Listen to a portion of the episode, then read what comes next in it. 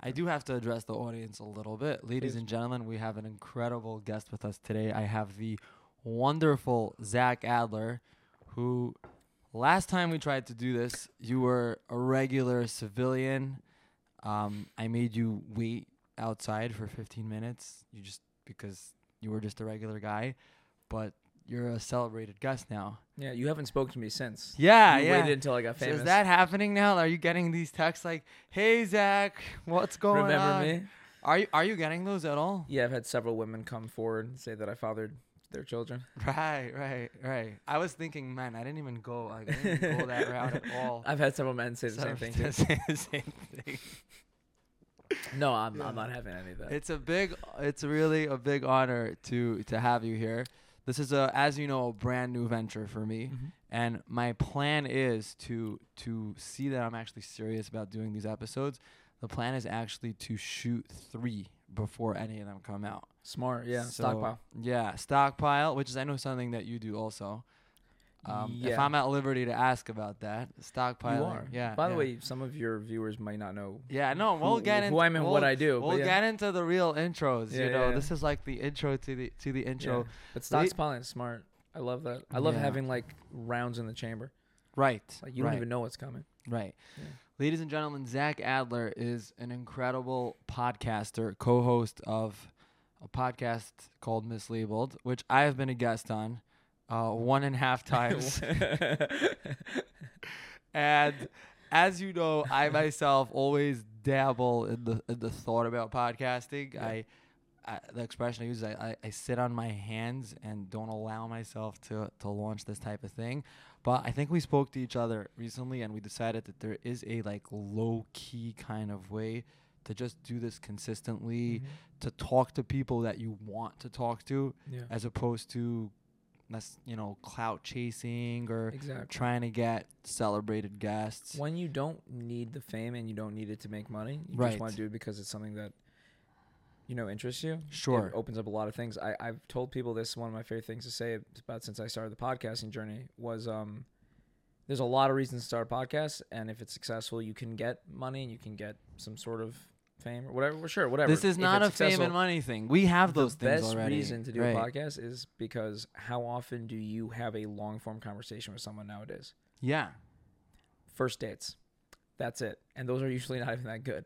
Like, a podcast is a way to have a first date with someone, with anyone mi- in the world. I do miss that, by the way. Yeah. I do miss those first dates. As a as a married person, I, I miss having those intense face to face, really trying to figure each other out conversations. Yeah. I would say a podcast is even, I would say if you treated a first date like a podcast, it, it could potentially even be too much.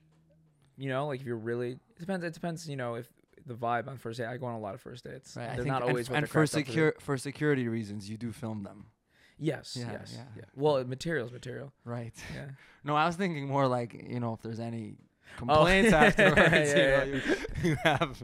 Listen, here's the date. She walks in at minute three. We uh, got coffee. What do you do? What do you What do you do on like first dates? Like, what is that? I have a. Yeah. I, I I do the same thing every single time. I right. try to keep it simple. Um, that's not every single time, but my go-to is I take them to a bar, and I happen to live in a community like Crown Heights where there's a lot of Jewish women, so I usually don't even need to take the train. I can walk to a bar. Um, yeah, just somewhere not, I'm, I hate noisy bars. Sure. I hate any bar where you can't, a bar you should be able to hear the person talk. So I try to go to like a chill bar, no frills, talk to them. Have I had other, I've had creative first dates. Like I've taken girls to shows at parks and it, you, uh, you gotta be careful about that. I don't if you remember, like, have you ever taken a girl on a date? I've never been on a date. I just got married. Like there was no, you, you there was no dating.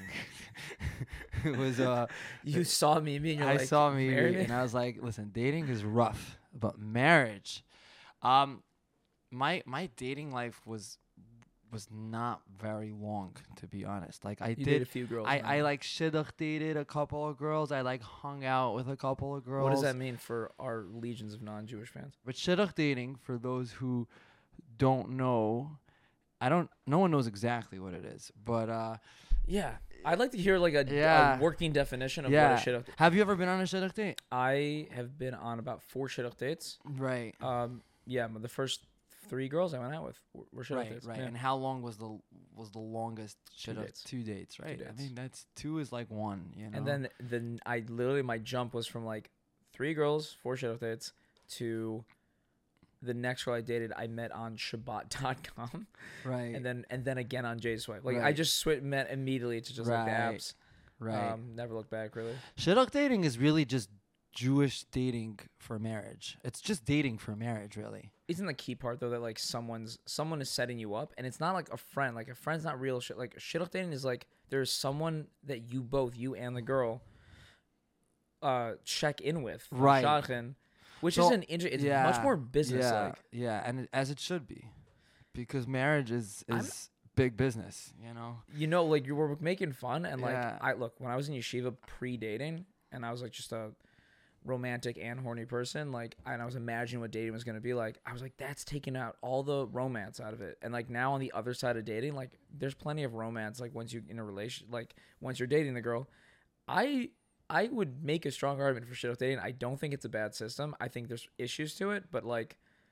I think non-Jewish shidduch date, I think it shouldn't even be a religious thing. It's a smart way to date. Well, you often hear these ads for like high net worth people to go to, yeah. I mean, why am I hearing them? Like, to go on like, you know, these sites with like matchmakers. Like there are matchmakers who only work with, you know, very successful people. The idea is that if you're very successful, you don't have time to be yeah. busy with nonsense. With plebeians. Yeah, with yeah. plebeians.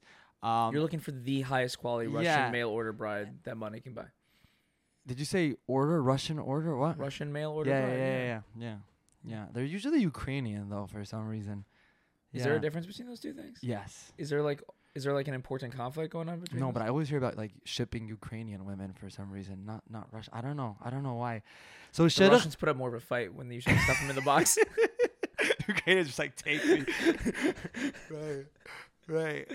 I mean, oh. shidduch dating Sorry, is yeah. Shidduch dating is basically you have yes, you do have a matchmaker. Yeah. Um, some of these matchmakers are volunteers, um, who do get some sort of payout when they succeed, and some of them are really focused on it as a business. So there are people in the Orthodox community who are celebrity matchmakers. What a weird concept, right? And uh, they make they make money. There are famous matchmakers. Yes, there are. They are. They're like uh, what? Freddie Friedman. I, I heard he's out of the game. Actually, he's out, he's out of the game. Yeah, he, yeah. He retired. He like made he, too much money, or maybe he's in the game. I don't he know. He worked at Dor Golden, the camp that I went to, okay. So the camp for for like a year, and he, him, very loud, boisterous guy. He was a fun guy, but I remember thinking like, this guy is in charge of like love in Judaism. Like he's he had the energy of like an older married frat guy. Wait, and I actually I've never met him. I don't. Is he like skinny, fat, he's old, fat. young? He's I let's not use the word fat. He is of girth. And he's of girth. He's, How he's old is he? Impo- impossible to say because I was in Dor Golden. Like I was younger then, and like everyone seemed. I probably thought he was fifty, and he was probably thirty-five. Right, that's a you know? that's a look. Yeah, yeah, yeah. right, right, right. I don't know how old he is, but so, like, well, obviously he wasn't doing so well if he was also in Dor Golden. That's a great point. It's possible that, uh, first of all, Dor Golden has actually like a lot of money to play with, and like that, that's a pr- for-profit business for right, sure. sure. And I also think he just did it for the geschmack. His job description there was basically just geschmack. He was well, in charge of geschmack. Well, maybe he was scouting out guys for the counselors who were twenty-one. Yeah, oldest? yeah. Oh, I guess twenty-one. Yeah, that's they're they're like on the way. Yeah, happens to be that. That's not as weird sounding to me as as as I initially thought because. Like, if you were a serious shadchan and you wanted to, like, scout out the twenty and twenty-one-year-olds of Judaism, working at a sleepaway camp is kind of seeing those guys. Like, you see a lot of their sure. personality. You see them at their best, sometimes at their worst. You see how they, like, interact in the team, like, color war. Like, it's actually a... Totally. Kind of brilliant. Dude, if you led the Grand Sing... during color war. I did lead the Grand Sing during color you, war. You, you were a hot and commodity. Freddie at no point came over to me and said, I have a shit up for you. It's a problem because you're from Cleveland, probably. Yeah. Oh, right? yeah. You found out. No, but we do have to clarify that the commodity in shidduch dating are the guys, not the girls. So it's the it's the there right. is a there is a for whatever reason, and there's many reasons, a surplus of girls, and not enough guys to who match that same style of guy that the girl is looking for. So the girls are the ones who are putting in the effort and waiting for the phone calls, and the yeshiva guys are the ones being inundated with calls. Which is, funny enough, the opposite of secular dating. Right. It's the opposite it's of reality. Opposite. It's the opposite of reality. Right. Yeah. Right. Yeah. It's it's a very... And, and, and on, a, on that same girl who was like waiting desperately for, for a shidduch because her parents are divorced for some stupid reason. Sure. She, you know, she's half pretty and has like a decent personality. Or, let's be honest, has a terrible personality. And she puts up a decent profile on a J Swipe. She's inundated. Like you can't... It, you need to hire three secretaries to deal with the paperwork involved with answering all of her, all of her D Ms, and uh, it is. Shechtin gives a little bit of that, yeah, a little she, power back to men. Yeah, where it belongs. Yeah, I mean the shidduch system has made, you know, thousands of marriages, hundreds of thousands of marriages, and it's hard. Some would say billions. Some would say billions, right? And if you look historically, it's billions, right? So you can't say that like it doesn't work because it literally works for so many people. I think I think the just having made a marriage does isn't doesn't mean it works. Making a happy marriage that produces joy, right, and a, a functional family unit, which uh, I think it also does. I, I don't know that it ruins those prospects. I it think, definitely doesn't. Yeah, ruin I think it's possible to yeah. have a happy marriage with shidduch dating. There are people who. I who had bishos. There are people who, who like in the more Hasidish community where they meet once, and they also claim to have happy marriages. So yeah. It's all possible. I'm not saying it's good. I'm not saying. I used to, in my own mind, formulate shidduch dating as like, in a way, you're tricking young Jews into holy matrimony, mm-hmm. but into into joyful, ma- like into a, into a loving marriage. You are kind of tricking them because they. You're getting them so young, and you're putting so much pressure on them to get married. It is, it feels like coercion. It's definitely societal. I Absolutely. think a lot of people would agree it feels like societal coercion. You are being tricked into hopefully something beautiful because young people in twenty twenty-three in our generation have a really hard time committing, and I don't, I don't, I don't blame us for having a hard time committing. I think that every aspect of our society is built to make people not good at committing. And uh, interesting, every aspect. Not every aspect, right. a little but hyperbolic, like, but like, you know, enough ink has been spilled on that topic that like we live in a very like next, next right, culture. Right, and right. We're just, we have so many options. We've never had more options. We've never had more tyranny of choice. And, and, and, and dating apps are just like making it so much worse psychologically just because you were so aware of how many single women are in your area. And um, I think that like, yeah, it, the shidduch system, I'm, I, this is not a defense. It's, it's just an observation. It does seem to be sort of tricking people into something that might actually be good for them. Might. I'm, I'm sure there's some people who would argue vehemently that it's not, uh, but that it's not a trick or that it's not good for them. No, that's not good for them. But I right. we don't have data on that. I know a lot of happy people who dated shidduch dating, and I, I know a lot of unhappy people who dated not shidduch dating, and vice versa. So there's no data. Well, two points on that. First of all, when you talk about tyranny of choice, that's absolutely true. Yeah. There's this book going around right now, which I own, I didn't read, and like all good books, it has a good title, and you don't have to read it. Mm-hmm. And Looks good on a shelf. It's called four thousand Weeks. And, oh, yeah. I see uh, it. It's right there. Yeah. Time, Time Management manage- for Mortals. Right. I actually right. forgot what it was called. And I looked and I'm like, oh, there it is. Yeah. Yeah. So I don't know. Oh, wait. You haven't read yeah, it? Yeah. I, I started reading it. But the idea, at least in the beginning, is like, hey, if you're lucky, this is how many weeks you get. Huh. If you're lucky. Yeah. So, yeah, we're in this world of like constantly trying new things and not committing and and and yeah, like, like starting t- new ventures. Yeah, like podcasts. Yeah, like this podcast, which is very high risk. Yeah, and high reward. Yeah, yeah, yeah. It's uh, terrible in a society when dudes who are like thirty years old are like, "Oh, I'm gonna start something new." Like, you have time for this? Like, shouldn't you be yeah. in the field plowing? We used to work in the mines. Yeah, and now we have podcasts in Williamsburg. Uh, where where are we? We're in Williamsburg. We're in. Okay, ladies and gentlemen, we are. By the way, is it okay that I'm using the archaic "ladies and gentlemen"? Um, I I, I find it problematic. You find it I, problematic. I'm not gonna like. I'll wait. I'm gonna write an article right. for Jezebel. Yeah, about it. But yeah, you better not go on Instagram tomorrow saying like.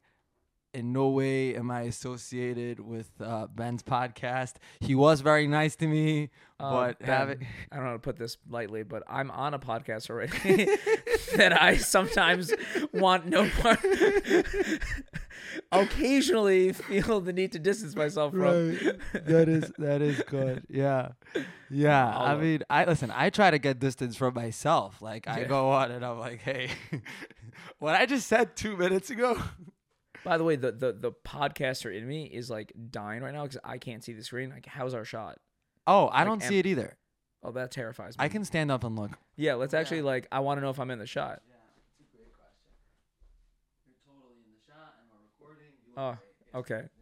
It's not about look great, just in the shot. Like, you're in the shot. This, these are not how my mind. If I see a camera, I want to know exactly. What's that is going cool. on? Right, no, I, right. I really wonder what would happen if I walked into a film set. A film set was completely foreign to me a year ago. And I'm not saying I understand film sets.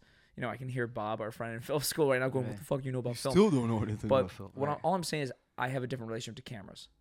Being on, being, I have five different cameras. Sure.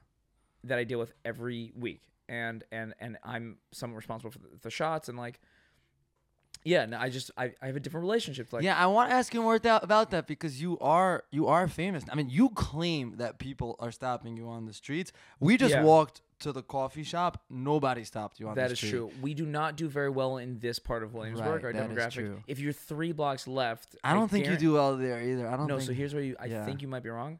Again. We're talking about marginally, marginally right. well and marginally famous, but I absolutely have been stopped by Hasidim. Like, mm-hmm. very Hasidish Hasidim. Wow. Yeah. I listen to Mislabeled. Hello. Again, not like Curious Yo guys, right. but the guys who have smartphones on the on the clip holster, like the, the tunas a little bit. Mislabeled has a, a, a Hasidic following. Yes, they do. They do. It's amazing. What episodes do you think are the ones that non-Jewish like nanny. No hesitation. That's where we picked up most of our followers right, right. because of her sparkling repertoire.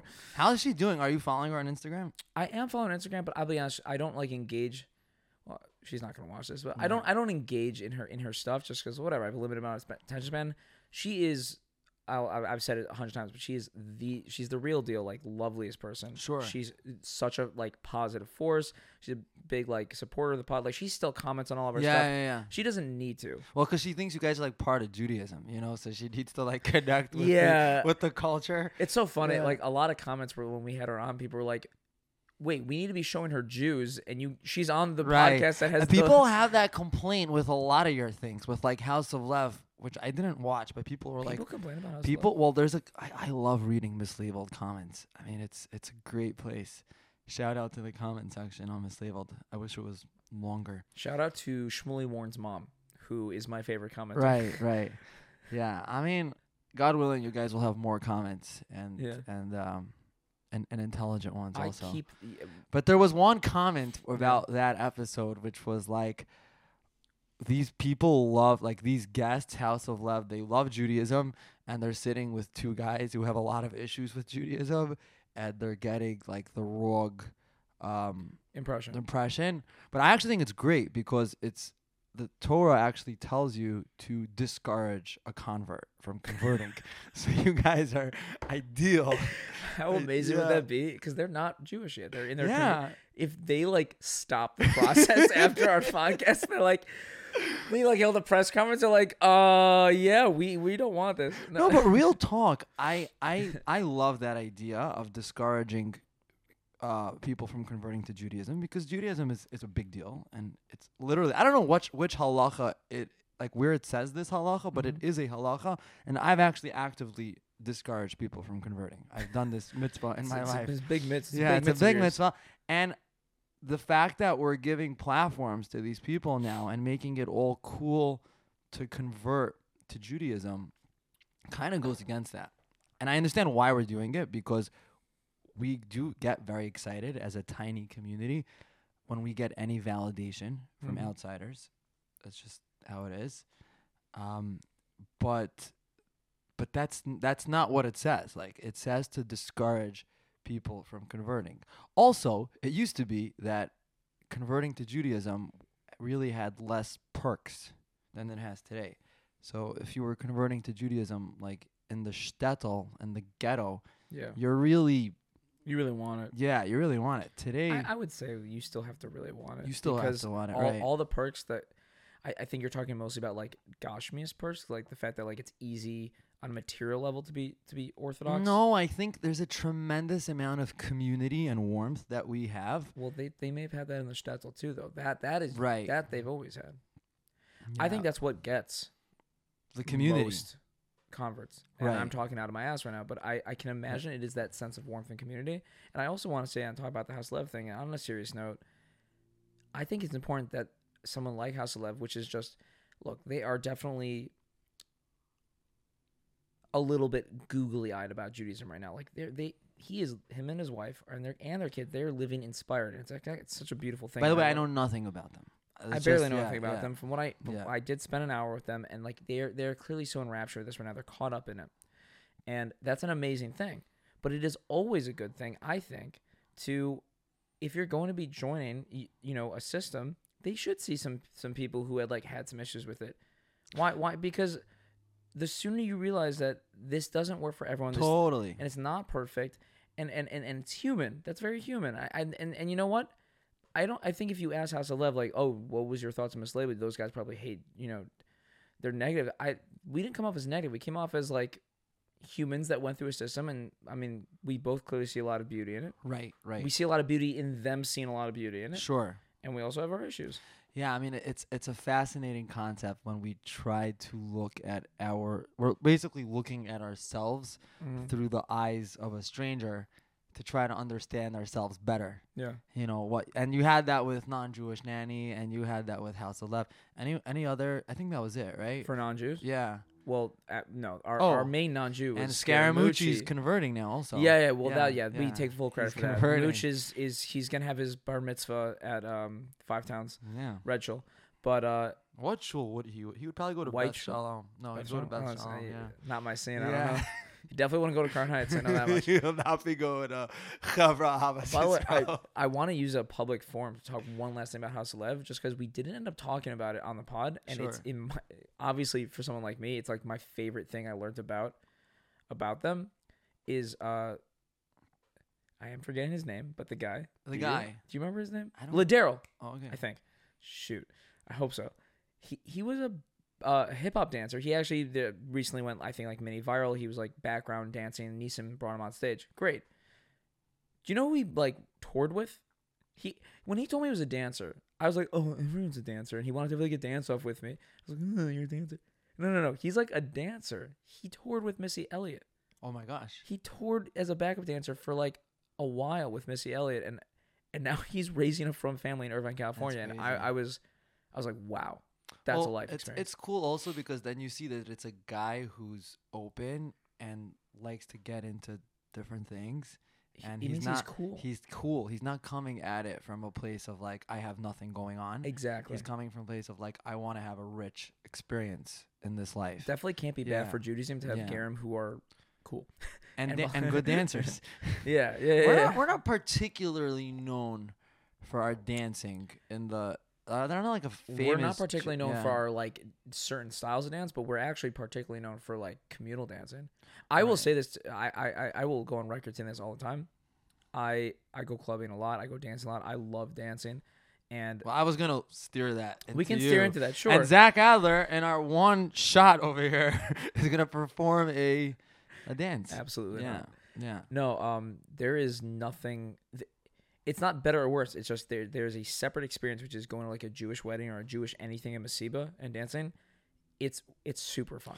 We don't have a Masorah, uh, uh, her- a lineage, a heritage. I don't know the right word of I have no of, of dancing. We don't have like a Masorah for I dancing. We well, we dance in a circle, right? Well, that Dovah HaMelech story is, is is interesting because it was a negative thing. Yeah, his wife was embarrassed at how he danced, and also in the in the temple. And they, they, they would watch the rabbis dance. Oh, that the rabbis know. were dancing. The rabbis were juggling. Do you know this? Like oh, during someone's yeah, yeah, yeah, yeah, and everyone watched. Yeah, yeah, yeah, yeah. Which is it's a real shame because I had a severe uh, lack of juggling and or dancing rabbis or rebbeim in my life. Are you a juggler? Absolutely not. Okay, good. No. I think juggling's cool though. I actually respect the jugglers. I think juggling's cool. I think dancing's cooler, but yeah, yeah. Uh, Juggle, yeah, the juggling thing. I don't know a single Rebbe who has ever danced well. I think I'm trying to think. Even like Jewish danced well. Chabad, there's this image of like dancing rabbis that Chabad shlichim will sometimes do, like on the street, you know, yeah. like, like a fiddler on the roof kind of dance. Fiddler on the roof, yeah, yeah, yeah. yeah. I like that. Yeah, I like that. Yeah. I I, have I like. I can do those dances, by the way. That's my dance. I had this thought once. I was at uh, I was out Nowadays, which is one of my favorite places to dance. They were doing a Sunday party in Bushwick, and I, I was probably on drugs, but I was I was having like thoughts, and I was like looking out at at this like sea of people, and there was a lot of joy there. And there's little pockets you saw here and there of people dancing with their significant other or with their friends, their little circles. But for the most part, it's individuals swaying in a sea, like to the, you know, to the house music. And that's awesome. But what you're not seeing is, is a com- there's no sense of communal dance. And the only time people form a circle in, in, in any sort of dance floor that I've been on, secular dance floor, is when they're surrounding individuals who are, you know, who go in and take turns, what's called a hey, cipher. Hey. Yeah.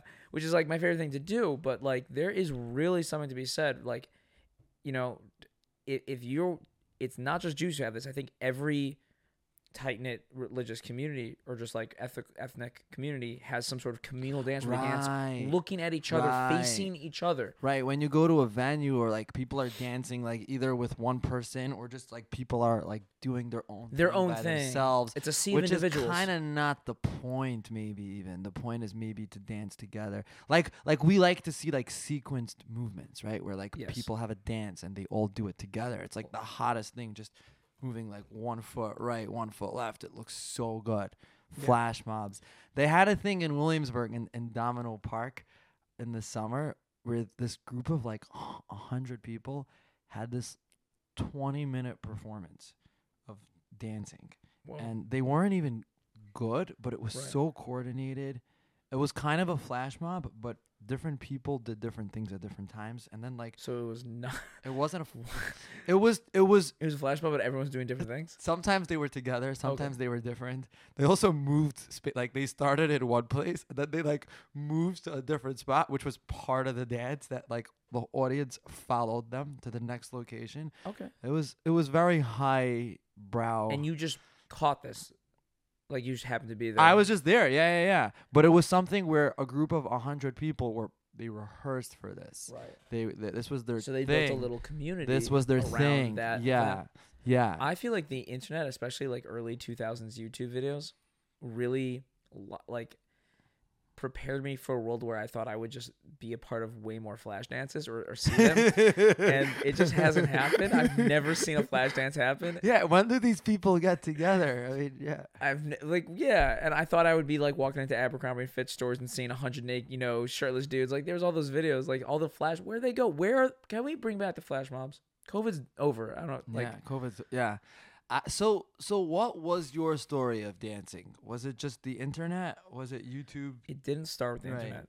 It, it it it started with uh, like music videos. Honestly, I think Chris Brown uh, was an early an early dance hero of mine. Uh, he's also a, a, a big relationship hero of mine too. I really love the way he treats women. Uh, no, he's a jerk. I just saw a video of him throwing a fan's phone into the crowd, like yeeting it out of existence. He's a jerk, whatever. But he he's an incredible dancer, and like his music videos were very dance centric, and that was a huge thing. And then I, the, what cinched it was I watched Step Up to the Streets. Okay. Shout out Moose. Uh, one day I will interview you on some podcast. I and love that, that kid. And that might really happen with Zach. I with love Zach, that kid. With yeah. Zach, anything is yeah. possible, right? He right. he really that like that movie because because he was a skinny white kid. It was the first time I saw a skinny white kid in a major production dancing, like, and he wasn't the most technically gifted. He just had ooze swag. He oozed joy. He just, his movements were great and, and natural. And I, I want, I just wanted to be him and I wanted to dance. And I, I was always like a good Jewish dancer, but then I was like, no, hip hop is what and I'm going to do. And you needed to see someone white until you skinny oh, and white, skinny and scrawny white. and white right. and, and, and, and, and, and kind of nerdy. How old were you to, when this was happening? It's probably eighth grade was when I like, was when I like, realized like, oh, hip hop is what I want to do. Right. And then like all of ninth grade, where I did not yet go away to yeshiva, I lived at home and I went to yeshiva like locally. I would spend hours on YouTube, just like literally log. I probably logged a year's worth of life on YouTube watching dance tutorials and just dance competitions. Were they good, those tutorials back in? Yes. Oh, they were yes, good. They were right. good enough. They were good right. enough to get you started. Um, and I would I would watch it, and then I didn't have enough space. Our den was very small, and that's where the computer was. So I would watch in the den, run out to the living room, and do my little routine, and then run back to see if, you know. Were you filming yourself to see if it's? No, good? I should have. I wasn't. Right. I wasn't that dedicated. So, but then then I went to yeshiva, and I, I started dancing in yeshiva, and I don't know if people know this, but first of all, I did have one. There was one other hip hop dance. There was a breakdance friend of mine. Shout out Chaim Etel. Um, he's for sure married with kids now. Uh, we um. That'd be awkward if he's not. Well, I'm pretty sure he's married. He's never married. married. Uh, yeah, we danced together, and like for, for and that was really nice to have like for two years like a friend who I'd hit, uh, dance with, break dance, and then he left.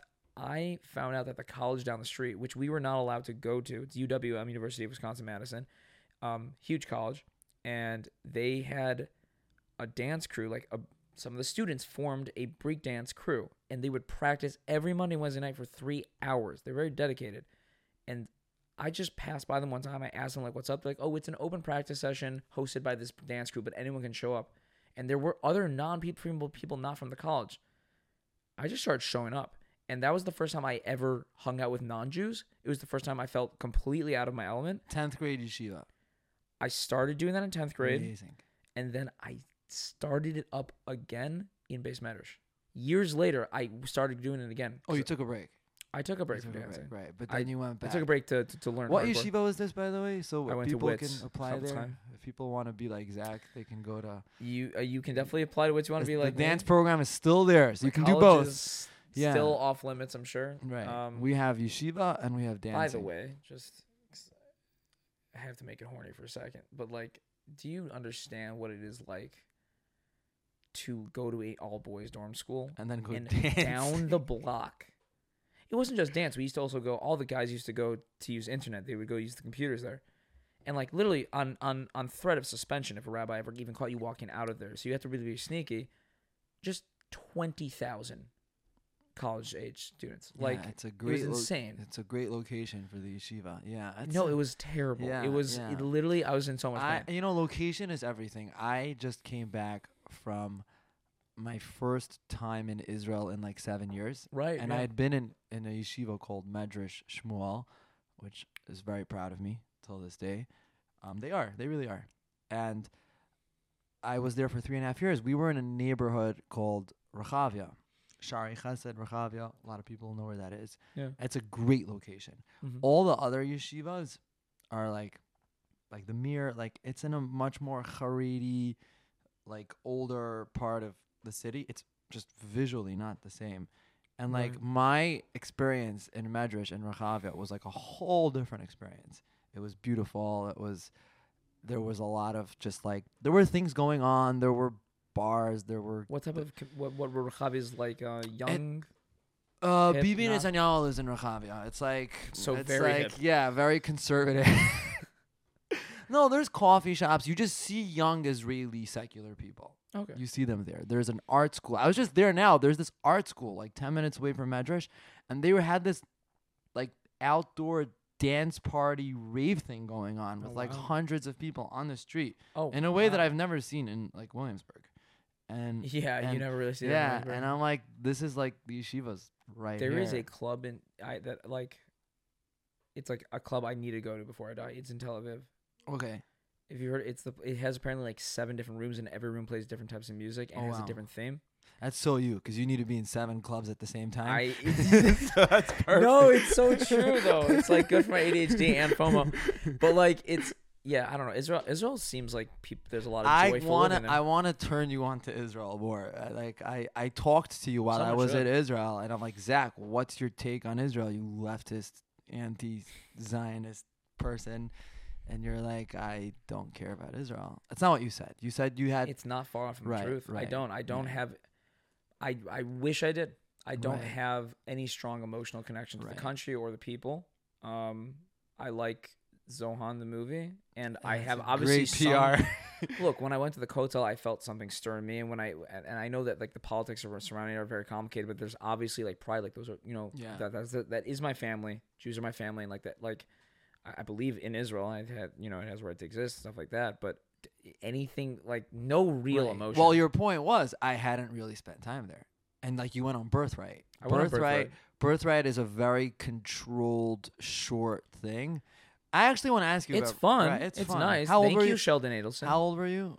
He's dead. Yeah. How old were you? When he paid for it. Yeah. Um, how old was I? twenty-four, twenty-five. Oh, were you old enough to understand that like this is engineered and we're being like sold a certain course, message here? Right. Course. So that would have turned me off. Well, I was surprised to find out that Birthright's main um, goal is not even to get you interested in Israel. They don't need people to move to Israel. Totally not. They're just trying to make sure you marry a Jew. Um, so I guess it worked. Right. I also think...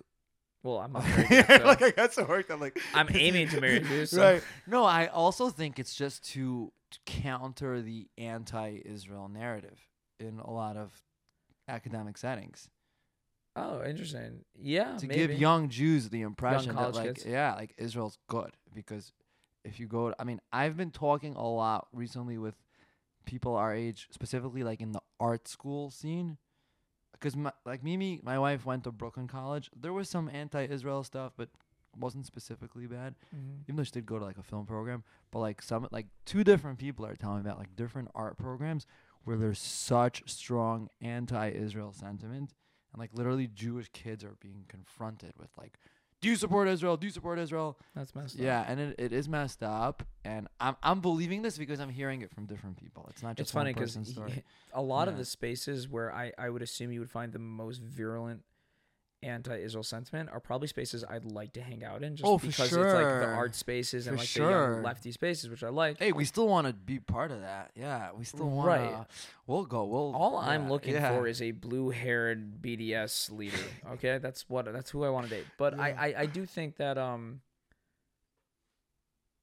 Maybe I'm naive, but I. I've definitely met people who have like nuanced takes that are definitely pretty negative. Yeah, yeah. Leaning to about Israeli government, and they would still go to Israel. Like, are we all that stupid that we can't? Or not stupid? I, I, there's no. I'm sure there's some people, but I would say your average, even lefty person who really, uh, you know, has critiques on the government, it's still gonna can be in love with Israel. Totally. They're and two I, different things, right? And I, but being in love with a country that you've never been to. Mm-hmm. Is difficult because it just becomes like an abstract thing. So the idea that Birthright is paying for everyone to go to Israel and have a good time there. Yeah.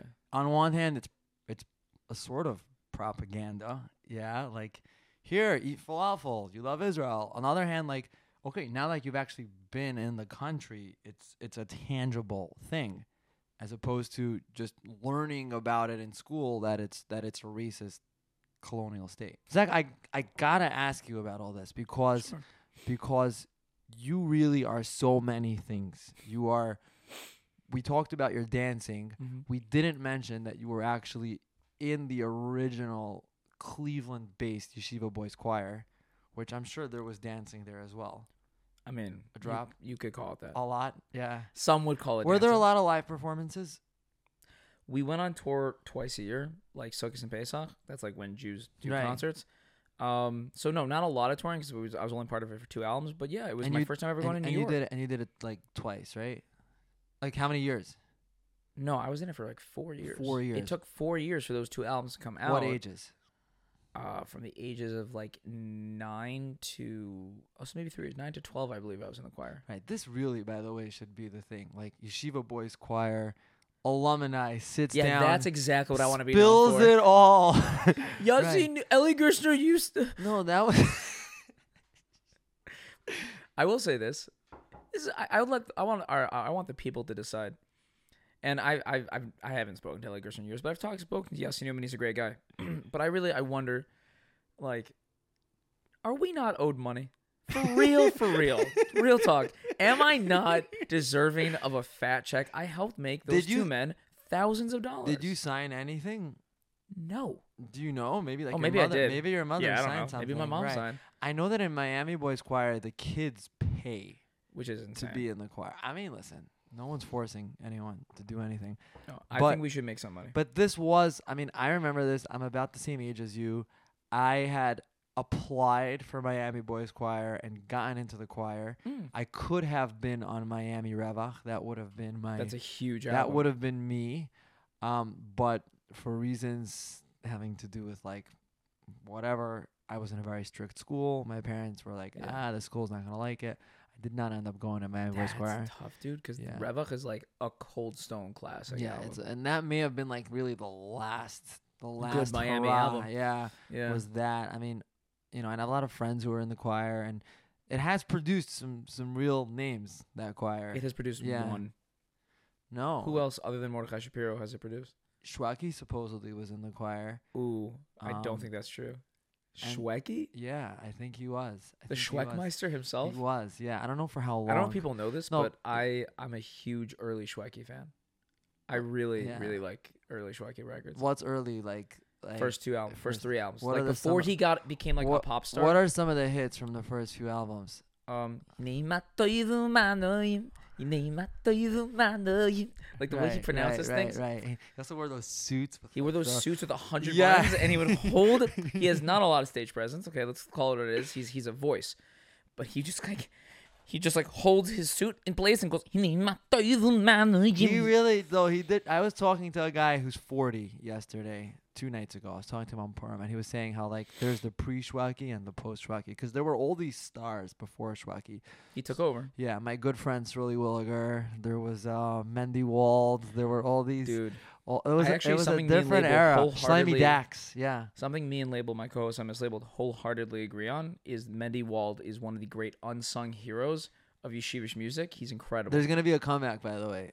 With he Mendy must Wald. Be like fifty, right? Yeah, yeah, all these guys, they're they're about fifty, yeah. yeah. But anyway, so you were, so I just remember when those albums came out, like the first Y B C, and I yeah. was like, this doesn't make sense. Like, there's only one choir, and like, it's Miami Boys Choir. What is we this? We did the impossible. Yeah. We, we, we were the David to their you Goliath. We did and- the impossible. I remember my yeshiva going with me, go, taking us on a Lag BaOmer trip in like Coney Island, and mm-hmm. obviously the yeshiva, they can't take us to an amusement park with other people because we would see other people and that would ruin the effect of whatever they were trying to do to us. So they rented out the whole place for like a hundred kids and um, they played Malachim Hamoine Hamoine Mawala. Is that on one of the first two albums? I think that's the second one. Because I recognize the song. And I remember this ride just like spinning and spinning and this song playing. That sounds like someone's version of their personal hell. I'm like, this that's like one of the seven rounds of hell. No, I thought it was great. I thought it was great. If if I may, like for what it is, which is sugar-coated pop that uses the exact same chords over and over again, sung by like prepubescent children, it slaps. Yeah, I, I actually think yeah. Y B C slaps. Yeah, I think the albums after me slapped. Any iconic, amazing. Any iconic solos that we can turn on the music and be like, okay, that's Zach. Here's the hawk. The hawk is that I was a soloist on the albums, but I just had one tiny solo in the um. Like they gave me that because it was like the cool techno. I love song. that song. Uh, I, but, I haven't listened to this in like twenty on, years, but it's amazing. So yeah. The choir had its own like yeshivish faction. This the choir was sourced from three schools. Uh, two schools, Hebrew Academy of Cleveland, which is like the place I went to, middle of the road, Black Hat Rebbeim, but the kids are, you know, out of town, normal not, kids. Not on the way to wearing black hats necessarily. Necessarily. Right. And then and then the Cheder. Like the, the Mosdos, like the, the, the Cheder yeshiva, which was very, very wing, they, the kids that were in there, uh, in the choir on the studio, if they came from the Cheder, they did not tour with us because the Cheder was like no touring. Uh, so I took this kid, Gershon Paz, shout out Gershon Paz, you will never hear this podcast, but I actually have, he... lives I don't know where he lives now, but his family's from Detroit. I've I've seen him around. I took all solos. He was he had a great great oh, voice. So live. I took forty solos off this kid. Oh. He was he was the either the number one or number two soloist in Y B C. He had tons of solos. He had the highest pitch voice and I had a really high voice. And I took all his solos and honestly it was it was great for me because for, on the live albums I'm all over them and I got right. to really be involved in a way that I wasn't in the studio. Well, also so, fun yeah. fact other than my solo, I'm not even in the choir.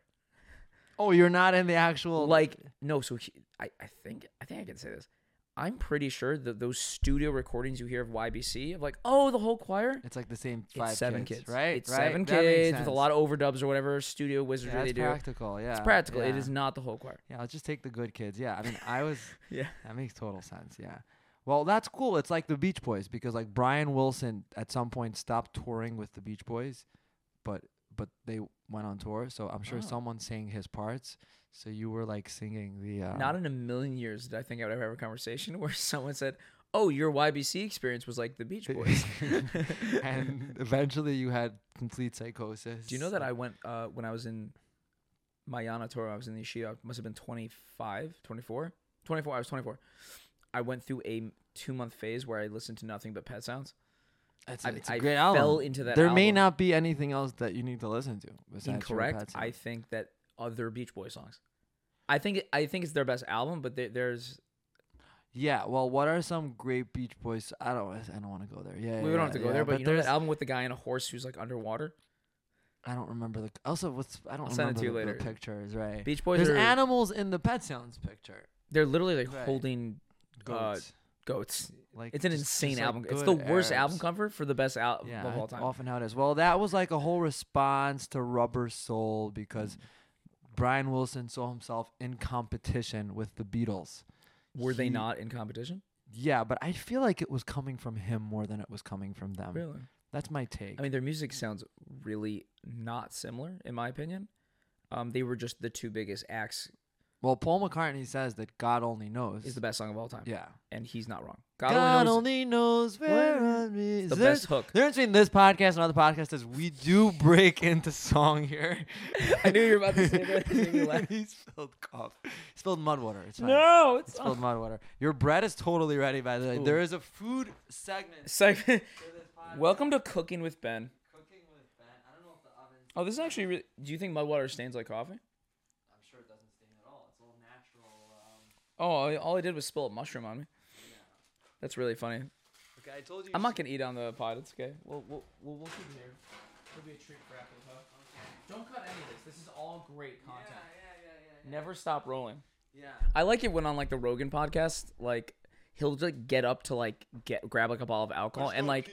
Yeah, yeah, yeah, you gotta yeah, pee. It's like they just don't cut it. They're yeah. like, yeah, let him live his life. So Y B C, four years, not really on the album, touring, but how, toured a lot. How far did you guys go? What do you mean how far? Like we're no, like we're we're New York. New York. We, we toured, you went to New York. We toured old homes in Cleveland to practice. That's mm-hmm. lit, by the way. That is it's how a, we practice. That's how I do a lot of my mm-hmm. workshop. We got our uh, ten thousand hours right, in. Right. That was our Berlin. Like the Beatles had like their ten thousand hours in Berlin at strip clubs. Ours was old homes. And then we toured New York. Right. And we used to take a uh, charter bus from Cleveland to New York. It was my first time ever being on a bus, like a charter bus. It was my first time being in New York. It was my first time uh, sleeping in a hotel. It was my first a lot of things. It was also my first time having pizza for breakfast because Yossi Newman did not organize the trip well. And we ended up just going to Omnom's and he took forty kids to Omnom's at nine thirty a.m. for breakfast. Like it was a great, honestly, it was like sleeper camp. And what happened? At some point, they said they we don't we don't need these Cleveland nerds. No, Yossi wanted to move to New York. There was all these. I'm I, actually I would have to ask Yossi. I don't know, but so I'm did you leave the choir? Or did the choir leave the you? The choir left us. The no, choir the left choir you. left us behind. What a stab in the back. To the point where a lot of people think it was a New York choir from the beginning. Right. People and people are confused this. when I say I was in the first two albums yeah. on all Cleveland kids. Yeah, it's, because yeah. you would not expect a bunch of Cleveland from kids to have anything in the mainstream. Yeah, that's the way it should be, though. Yeah. Um, Fun fact: I'm gonna, I want to challenge you on something. What other? I would say at one point he was pretty mainstream. He definitely had a certain measure of mainstream from success. He's definitely done a lot of weddings. He has a couple good albums. He's a Jewish singer and songwriter, and he's from Cleveland. And he never lived in New York. Yehuda. You do know. Why do you know that? Do people know that? Only I know that. I love Yehuda. He's also he's one of the unsung heroes, I think, because he's he is underrated. He used to come to Chaim Day Camp, um, and I, I, like two thousand one, I'm talking about two thousand maybe even. Okay. He would come to Chaim Day Camp, and they would pump us up about the fact that he had no band. They made that into like, like uh, that was a good thing. That was a good thing. Like guys, like his he's music, so good. The music plays by itself. Like he doesn't even need a band. And as a kid, my mind was like was blown. And that may have been the first concert I had seen in my life because I was like seven years Not old. Not a bad first concert yeah. to go to. Not yeah. a bad. My first Call concert. Yisroel Chavirim. And I saw that he had a ring on his finger. Also, oh, he was a stark modern Orthodox buffer. Like, oh, like rings are okay. I think that's by the way part of why he never made it huge, huge in the front. He was he was modern. He was a little bit more modern. I think he wore kippah shuka. He had a ring. He wore like vests. Yehuda, Yehuda exclamation point. yeah, so my family loves making this joke. It's so stupid, but like, well, Zach, you're gonna have a solo career one day, and you can be Zach? Question mark. How deep are your Cleveland roots? Because my was- family is from there. The the Adlers, which is a huge family, like a lot of siblings and a lot of kids, and For they second, live in I was like, who's Adler? That like, is my last name. That's your last name. Uh, our matriarch and patriarch like raised the fa- like the family started in Cleveland. My grandfather came from Berlin, moved straight to Cleveland. Ooh, you're from Berlin. I'm a Yeka. I'm a Yeki. Oh, yeah. My grandfather, my Opa. Uh, my father went to Tells in the whatever seventies, and they like drop you drop all your minhagim and oh. just do what they do. Are there a lot of German Jews in Cleveland? Because there's there, there my parents mm. were involved with another like Yeki family. You know what? There might be. Yeah. The sad truth is like we're gonna talk about like in in this time when you people like to talk about their like culture being right. Yekiism is like dying. It's done. Like, it's it's, it's done. Not a culture anymore, really. This one of the saddest things I ever did was I was in Berlin for two weeks um with Turo, like studying abroad, and on Shabbos, I davened in a gorgeous, gorgeous, real Yeki shul, you know, like a cathedral, almost very like church-like, and um, they can barely get a minion. Like their Yeki culture is gone. I mean, for sure in Europe, most from Jewry is gone, and then like in the Washington Heights, it's dying out. Right, right. Lawyers is barely Yeki anymore. Right, right. These things don't last. And who's gonna wear bow ties and, to shul? And the truth is, how long can they last when you're not, you know, in the same geographical location? Like as sad as it is,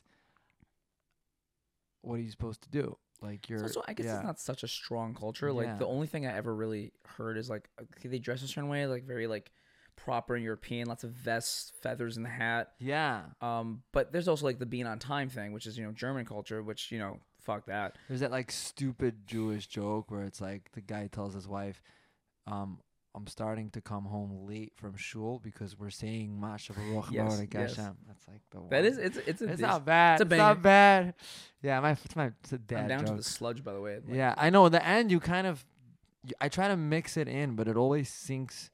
It always sinks to the bottom. I feel like the sludge has all the energy. That's like where all the energy is hiding. Right. So I'm trying to get to it. So Zach Adler, Yeshiva Boys Choir, Cleveland, gets into dancing. I guess you weren't singing as much once the Y B C I guess singing came ended. Before dancing, and then right. dancing. Like in high school, I was not a singer. I was not a songwriter. I did play drums in high school. I, I right, picked up drums in right, high school, right. but my main art, my main thing I focused on was dance. Really, all I cared about. When you thought of yourself as a fifteen-year-old, did you have a vision of what where you wanted to be, and was it anything artistic? Were you like, I want to be? Now we're getting real. Yeah. Yeah, but I was also depressed by that vision because I was, I knew I was going to be, maybe not fifteen. Let's talk about like when I was like seventeen, eighteen. Sure. First getting like kind of turned on. Like I knew I was going to be going to base medrash next year and to high school. And I knew like, I knew I was like starting down a road of like, you're going to be like very from, you're going to be learning a lot. And like, I wanted that, but I also like really, really, really wanted to just practice art. I just wanted to dance all day. I wanted to practice drums. I want. I, I. At that point, I wanted to start making music, and I wanted to learn guitar. Um. And I just, yeah, like Yeshiva won, and I sort of. I'm not exactly sure what my headspace is. It's hard to remember exactly where your headspace was, but I do remember thinking like, I'll just push it off a little bit. I'll just push it off a little bit. I'll just push it off a little bit, and um. Yeah, that's what I feel like. I on. Did a similar thing, like pushing yeah. it off a little bit. I and I want to get back to you, sure, sure. But I remember in Israel in Yeshiva being like twenty-one already because I'd been there since I was eighteen, and there was an old retired man, retired, who was just there to hang out with the young people, and he would learn. And someone was like introducing me to him. They're like, "Oh, this guy Benjamin, like, he's a musician." And, uh, you know, he sings, but like he's here now, you know, he's learning. And this old man who had, a, you know, lived a whole life, he's like, it's very commendable that you're sacrificing music to be in yeshiva. And I'm like, wait, I'm, I'm sacrificing music. I didn't you realize, like put that into yeah, perspective. Like I didn't realize I'm sacrificing anything. And, you know, like back to like the four thousand weeks, I was like, oh my God, like I'm twenty-one. Uh, uh, my goal was not to sacrifice music. My goal was not to. S- I hate the word sacrifice. It's such it's, a it's, it's such a word. Painful word.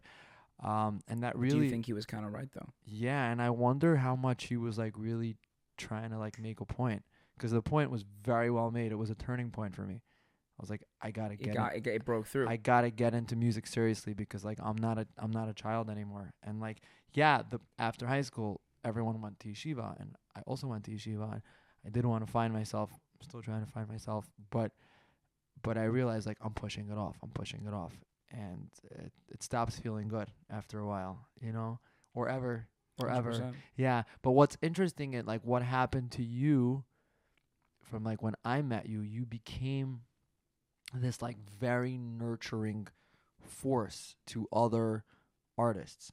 You really are. You really became that.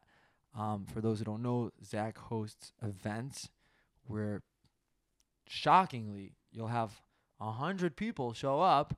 Many of them are there to read poetry and to sing songs. Many of the, many of them are there just to listen, which that really blows my mind. That like people just want to be in this creative space, especially people coming from a from background. Yeah, because that yeah. is it's not like that doesn't exist right. in the secular world, right. but it is something that I've I'm amazed by, and I'm like really grateful that I'm I get to like kind of play a role in like curating. Is like those are my happiest moments at those events. Yeah. I look around and it's it's not during the music. It's it's like when someone's reading the the twentieth poem of the night, and there's silence. And it's a room of sixty, seventy, eighty people watching someone read a poem. And you're like, oh, people do care. Yeah. People want this. And we're so inundated with this belief now that like, oh, people's attention spans are so short and no one cares. No one cares about you. No one wants to see your art. Nobody has patience for anything. A- and you see it that like, it's not always true. Mm-hmm. It's it's often not true. Like you have people showing up. You have people who care. It's it's very inspiring. But my question to you is, do you feel like this is something that you almost like happened to because you ended up like not pursuing it as much as you wanted to, that you became this like nah, nurturing presence or healthier? I'm not saying, he- yeah, healthier. Yeah. Like this is really a part of you that's amazing, that you do have this ability to not be a total narcissist, to not just nurture your own creativity, and I, and and to also nurture it in other people. That is a brilliant question to ask. Thank you. It also, I, I'm just very happy you asked it because it's it's a question that I think about, and it's also it shows I think that you just like pay attention to me, mm-hmm. and it, it's nice to be seen, and it's nice to be wondered about. So thank you for asking that question. Sure. Um. I would like to answer the question, but I want to preface by saying, like, there are, like, themes, but it's also not that serious. Like, sometimes you just do things. On a simple level, I really like, like, the reason I make events, the reason why I push, we've had how many conversations that we had on the phone where I'm, like, pushing to make art is because I fucking love art. I love creativity. I, it, I, I know how much joy it brings me, and so I want other people to have that. There is definitely an aspect of I try to give other people what I have a very, very hard time giving myself and what was not really given to me. Um, I don't feel like necessarily like my art like was ever like, you know, that part of me was ever like nurtured by other people or, or and not that it's necessarily their job, but it definitely like I have a hard, hard time nurturing myself. And I don't I don't produce eighty percent of the art that I'd like to. Um I'm very judgy about myself. And so like I, I have a hard time nurturing myself, but it's always easier to push someone else than it's to push sure, yourself. Yeah. And so in, in some way it is me being like, okay, like, you know, this is what I can do. I can't do it for myself, but right. I can do it for others. But there is also just the, so there is that deeper psychological aspect for sure. But there is a part of it where it's like, I love networking. I love meeting artists. I love being around people that inspire me. Also, life is just better with art. I'm really lucky that like, Five years ago, I lived in Queens and knew zero people making anything. And now I live in Brooklyn and know a hundred people who make things. Yeah. Whether it's writing yeah. or music or podcasting or people like you who do all of it. And I don't take that for granted. So like I wanna I wanna be a part of it. And it's it's actually so easy to get people in a room and share art because everyone wants it. Yeah. And everyone wants to share. Uh so yeah. It's it, yeah, it really is that. I, I wanted to kind of give you that like encouragement that like ideally to, to be both of those things is, is amazing. I'm trying right now. Yeah, it's amazing. And I, I see it with many of my heroes, my musical heroes, that they had a, a phase in their life where they were music teachers, which is essentially that. When you're a music teacher, you're just you're helping, helping yeah. other people find their own voice. Yeah. Um, and it's not it's not an either or. It's not an either or. It's very enriching, and it's amazing to see how far you've taken that role, because you're now in this place where you're interviewing. I don't know who I'm allowed to name. I'm not well, allowed definitely to name. not allowed to name anyone we haven't yeah, released. Yeah, yeah. I mean, I can also time this that it was, re- but I don't know when you're planning to release it. Uh, when you're planning to release your, and I don't know either yet. We're still figuring out. But you're interviewing big names. Um, and we have a few artists at the time of filming this. We have a few we've already filmed with, like, artists. Coach Adills.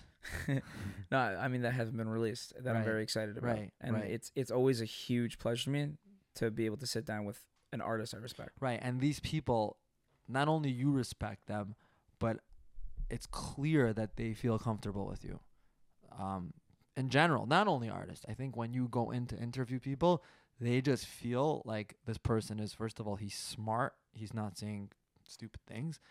Uh, he's asking good questions, and he's a nurturing, supportive presence, because these people have big egos. I mean, like, yeah. for the most part, it's just part and of just the job. Just because someone's successful doesn't yeah. mean they don't need yeah. nurturing. Yeah, yeah.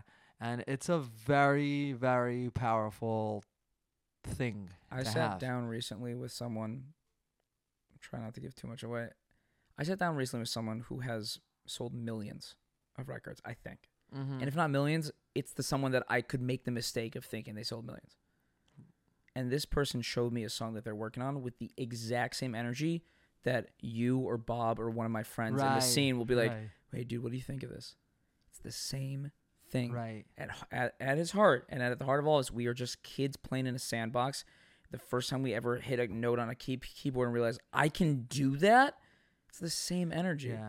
And like, why? How can you not nurture that? Yeah. And and and also the other aspect is, like, he wasn't like, "Oh, like this."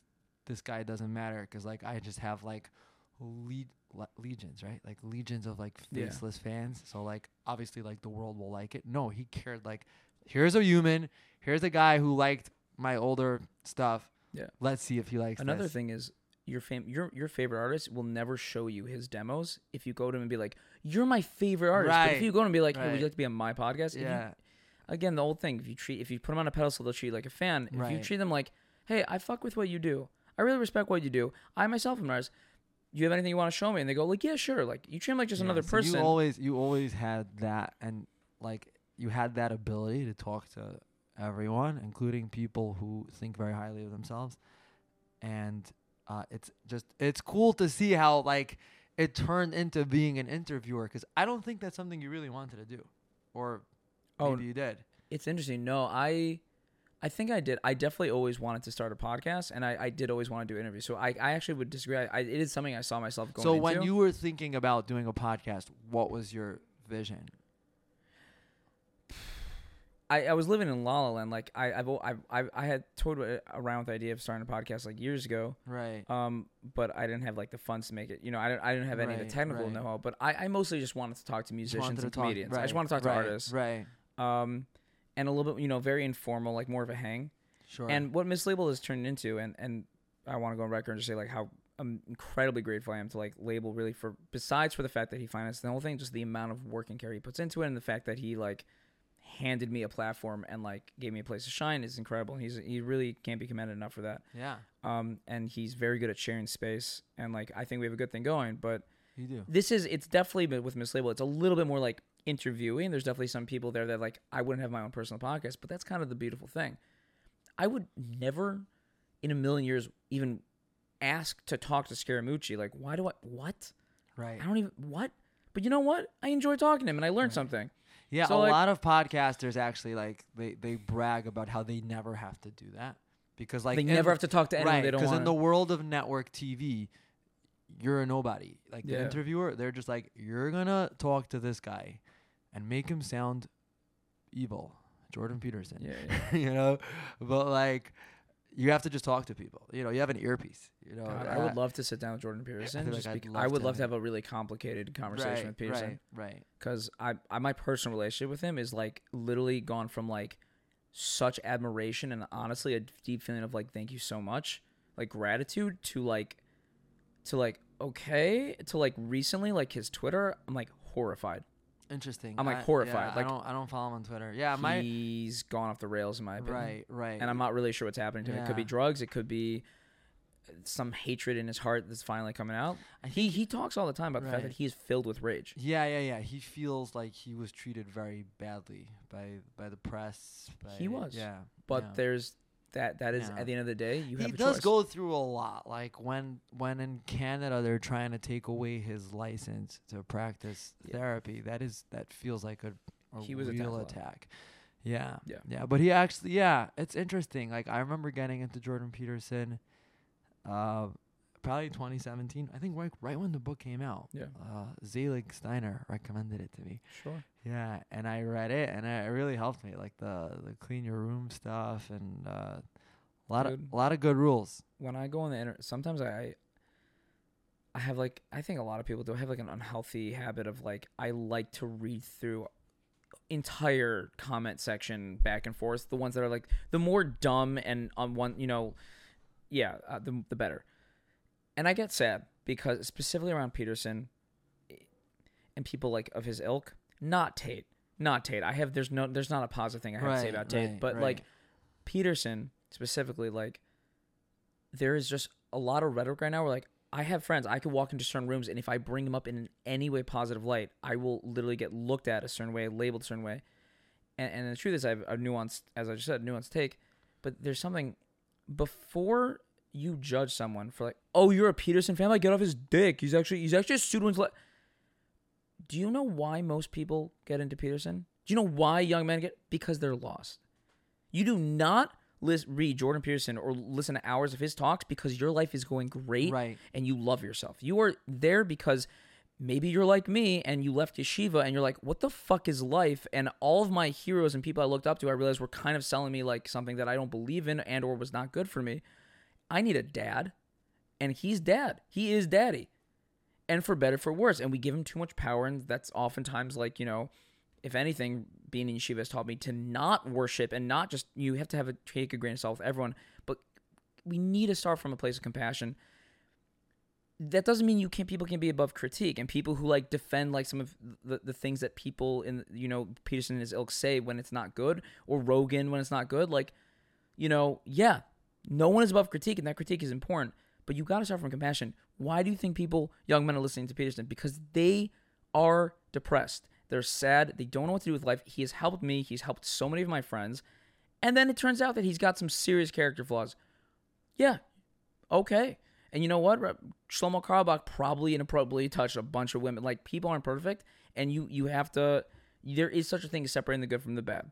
Now, you kind of have to do it because there is literally no one who passes the purity test as far as I as far Even as, as I'm saying this, there, there's a part of me that's like, listen, if you can find someone who doesn't say pretty terrible things, then do that. And by the way, go read Seven Habits, everyone, because Seven Habits – I, nothing has ever come out about Stephen Covey. Yeah, but does anyone read finish the book? No, I never finished the book. It's funny because I've tried it three times. I'm like, this looks really nice. Also, interdependent. A, That's there's what a quality I right. of Peterson's work right. that is not like Stephen Covey. Stephen Covey is brilliant. Like Seven Habits will change your life, but there is a Peterson. He's always on camera and he mm. cries, and people make fun of him. He cries. You know what? It's fucking nice to hear someone cry once in a while. And what's he cry about? He doesn't. He is. I've never seen him cry because of the way he was treated. Maybe he does. He cries because he's like, you know, when people come out to me yes. and they need a hug. Yes. Yeah. Like that is. There's just a certain lack of compassion there, and like, yeah. you're not wrong for turning to these people. Just everyone should come in with a grain of salt, and you should never fall too in love with any any leader. Yeah, obviously, right. I think that's maybe the main point for me. Is like, do not fall so in love with any leader. Yeah. Um, because your heart will be broken. Um, but you know what's sad? It's really nice to fall fully in love with a leader. I was talking, I was actually listening to a Chabad rabbi speak recently in a mm-hmm. private forum for a couple of people, and he had a little bit to drink, and he said, the first fifteen years of my life, and this guy's in his forties, the first fifteen years of my life, I was with the Rebbe. I was living in Crown Heights. I was with the Lubavitcher Rebbe. Those were the best fifteen years of my life. nothing will ever be as good as those fifteen years. And I was like, I mean, I don't know, do I have to comment on that? And I'm like, oh my gosh, like that is fully in. And like this guy's a shliach now. So like yeah. his whole life is, you know, the Rebbe said to be, you know, to go out and teach Judaism, and that's what I'm going to be doing for the rest of my life. But what an interesting perspective to have. Like there was a perfect man. He's no longer with us. And um, I can keep thinking of this man as like this this hero, you know? There's something in human psychology that we really love a perfect person. Yeah. And especially a perfect person who gives advice confidently. I was very curious. But but I think this idea of like, yeah, we want the perfect person. I mean, we want a perfect person. It's we do. I mean, but my, Ubermensch. Yeah, yeah, that's Nietzsche, right? They want the perfect so. person. I mean, my first. I love bringing up Nietzsche because I've read zero Nietzsche. But and I don't you know could what just be like Ubermensch. Yeah. Right? But now yeah, I get points. Yeah, ooh, yeah, Ubermensch. Ooh. Yeah. I mean, my first song that I made was called Jordan. Right, talking about was, Jordan, which was I, I kind of moved away from that song because mm-hmm. I don't like how I produced it, but it was basically inspired by Jordan Peterson. No, it was yeah, not. Yes, it was. I had no idea. Yeah, yeah, yeah. And I was like, here comes Whoa. Jordan, the pattern changer, three-piece pinstripe, because that was a suit. How did I not put but that he's together? Our, but he's our savior. Yeah, he's our savior. The three-piece pinstripe. Yeah, and I and and the verse. I'm like, uh, I wore a suit for the occasion because he was talking about how he wears a suit and people who are in like pretty low places in life maybe don't usually dress up nicely. When they go to his events, they dress, they dress up nicely suits, yeah. and how he was so inspired by that. And I'm like, I was coming out of a place then where and I was aware of this in my life, like growing up, like I like strong male heroes, just in my personal life. You know, I like having a father. I like having a Rebbe. I like yeah. having a therapist. I just like that there's a, a man I can look to and be like, this is the guy, you know? And I think eventually what happened was it transferred from people in my life to people on the internet. Mm-hmm. Um, and at this point, I I may finally be in that place where I, like I'm not looking at this like one daddy and being like, now you're what is daddies. Now I have too many. Yeah, you gotta consolidate. Not you gotta yeah. diversify your daddies. C- diversify your daddies. Diversify your daddies. And, you gotta uh, have several daddies and become your own daddy. Really, hopefully. Wait, but that th- and that really is the goal. But that is an incredibly difficult thing, and it's also, I. I don't know if if if. Like, I actually like the idea of a lifelong Rebbe, that concept in Judaism of, like, you grow older and you grow wiser and you become your own dad. You're your own boss. You're your own... But we always have this concept of, like, it doesn't mean you do everything they say. A Rebbe is not someone that you do everything you say, that they say, but it's someone that you can at least bounce ideas off of because you're... No one, and I mean no one, is capable of being their only daddy. Right, right. You can be your own daddy... amongst other daddies. Yes. I you would know? not say that one is right and one is wrong. And by I the way, daddy here is gender neutral. Yeah, like, yeah, yeah. It can be mommy. Daddy can be mommy. Yeah. We're talking about just parental figures, guides, people who have a, a, a lot of experience. Look, I would say awe is an involuntary reaction. So I, it's, I was actually just listening to an interview with Modi, which is Modi's in an interesting... Are you guys going to interview Modi? Modi's daddy. Modi's daddy. No, he's not. He's Modi's not daddy. He couldn't. No, I don't. I don't feel. He's that a handsome yeah. fella. He's a handsome. He's fella. He's a married man. I shouldn't be talking about it like fifty that. Fifty something years old, by the way. He looks fantastic. I know. Something. I'm telling you, these guys. So, Modi just went through this thing where like, they had the article come out. Yes, I'm gay, and he's like, I'm so happy about it. He's like, I didn't come Probably. out. I was always out. I just finally had it in the press. So he was interviewed on this podcast called eighteen forty. Dovah Byshevkin, who Dovah Byshevkin. I, if you were listening, we, we very much want Dovah Byshevkin. I, I have such respect for him. I had mixed feelings about that podcast in the beginning, but he's he's he's definitely like he's having cool conversations that no one else is having. He got a comedian that I've been meaning to have on. He got to Alex Clare. Alex Clare is a singer. Alex Clare, uh, yeah. Alex Edelman. Oh wow, interesting. Do you know so, Alex Edelman? No. But I, I may have actually seen the... the amazing yeah. stand-up he grew yeah, up from. Yeah, I actually... Those podcasts are so good, I would, like, go listen again to some of those episodes. He turned me on to Jonathan Haidt. He had a conversation with Jonathan Haidt. Got his Books book. there. Yeah, I really... I took notes on that book, right? Jonathan Just Haidt's mind. good stuff. Yeah, we're gonna go into these things, by the way, in more detail and like further conversation. I know I'm like jumping. Oh, I read this, I read that. Like that's not, that's not the point. But, um, so he had Modi on, and Modi was saying how he loves the Lubavitcher Rebbe. Mm-hmm. And Modi's in his fifties, so yeah, he, he really was definitely around. Yeah, and and I'm like, it's funny because like Modi's like this like pretty like relaxed about Judaism guy, and he has this like awe.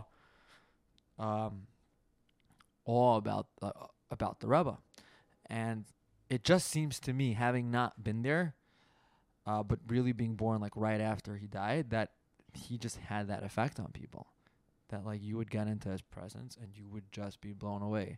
So I, I am kind of jealous of that experience. Like yeah.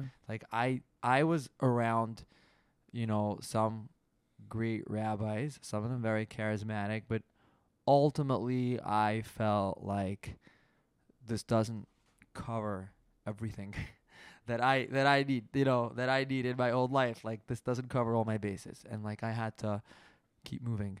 I have a really um, random memory that you're bringing up right now. Yeah, this is so random, but and I don't know anything about him either. Well, let me just say it is. Um, I was in Z A at Yeshiva in Farakwe. It's like my like last ditch effort before I was like, oh, it's not the yeshiva, which yeshiva's problem. It's that I don't want to be in yeshiva. Uh, That's like Z A, by the way, for a lot of people. For a lot of people, yeah. yeah. yeah. I mean, I literally was there for like yeah. two and a half months, and it was m- mostly right. through a haze of right. weed smoke. Right. Um, ooh, are we about to get? Yeah, shut we're down? about to get shut down. So uh, let's finish your last. Uh, his his wife died. Reb, Reb Shai Cohen's wife died during during my tenure there. During the Levaya, um, a bunch of people spoke. One of whom was Rabbi Pear, and I, to this day, I remember just being like so into him because he spoke so not like a yeshivish right. Rabbi. And I, it also kind of made me sad because I realized like how bad most Rebbeim talk. Right. They don't talk real good, and especially when you're honoring someone's life, like to do it in a, a human way with gravitas is, uh, I don't even know why I said this story, but like you just, I, like I just it didn't do, like it didn't do it for you. I think that's what you're saying. Like, th- like he talked, and he didn't like how he talked. And no, but like, I did like how. Oh, he you talked. did like. How I he loved talked. how he talked. Oh, okay. Then I don't know why you said this story. I don't know why I said this story. Right, right. Anyways, I, well, I we think we cut that out. we Shout have to. Yeah, we might Jeez. have to. We might have to wrap up here, because Mimi has just walked into the space. An interloper has. Yeah, an interloper, and and I told her she can come back at five, and it's four fifty eight, and she's she's here. I hope we could do this again soon because I do not I feel... I want to do it tomorrow. Yeah, I don't feel like we covered everything that I wanted to talk to you about, which is probably a good thing. Yeah. Um, Thank you for having me. Yeah, this is this is a brand new venture. It's going to be called, as far as I know, it's called Jewish Therapy with... Ben, Jewish Therapy on Demand with Ben Lerner. I am Ben Lerner. It is not clear who the therapist is and who the... Ooh, client is right. So it could go both ways. We could both be the th- it, it can go myri- myriad myriad myriad yeah of, of different ways, and uh this is a very exciting venture, and uh I am putting a new song out pretty soon. I don't have the exact day yet, but it is mixed and mastered. The song is called Easy Way Out. Zach was at the show. You yeah. had some good lines from there at some point. Like Zach had lines at my show from the crowd. That's that's just yeah. I just can't shut up. Yeah, I was like, I was like, my songs are so depressing. And Zach yells, "Why do they make me feel good then?" Which is a good, it was a good response. Yeah, I remember that the the new song. What's yeah. it called? It's called Easy Way Easy Out. Way Out, yeah. yeah, yeah. Easy that was a banger. Out. Yeah, yeah, banger, banger. Guys, if you have a chance, see this man live. And not, I mean, see him live at a at a backyard in the Five Towns playing Jewish songs too, see but see him playing his own music. See me live, see me live. And, and if, I, if I can, with the power invested in me, I humbly request that you put Jordan back in the the lineup. I'm thinking of song. just like redoing it. Like sure. better, better instrumentation. Have a great day. This has been... an incredible experience talking to Zach Adler. We're out.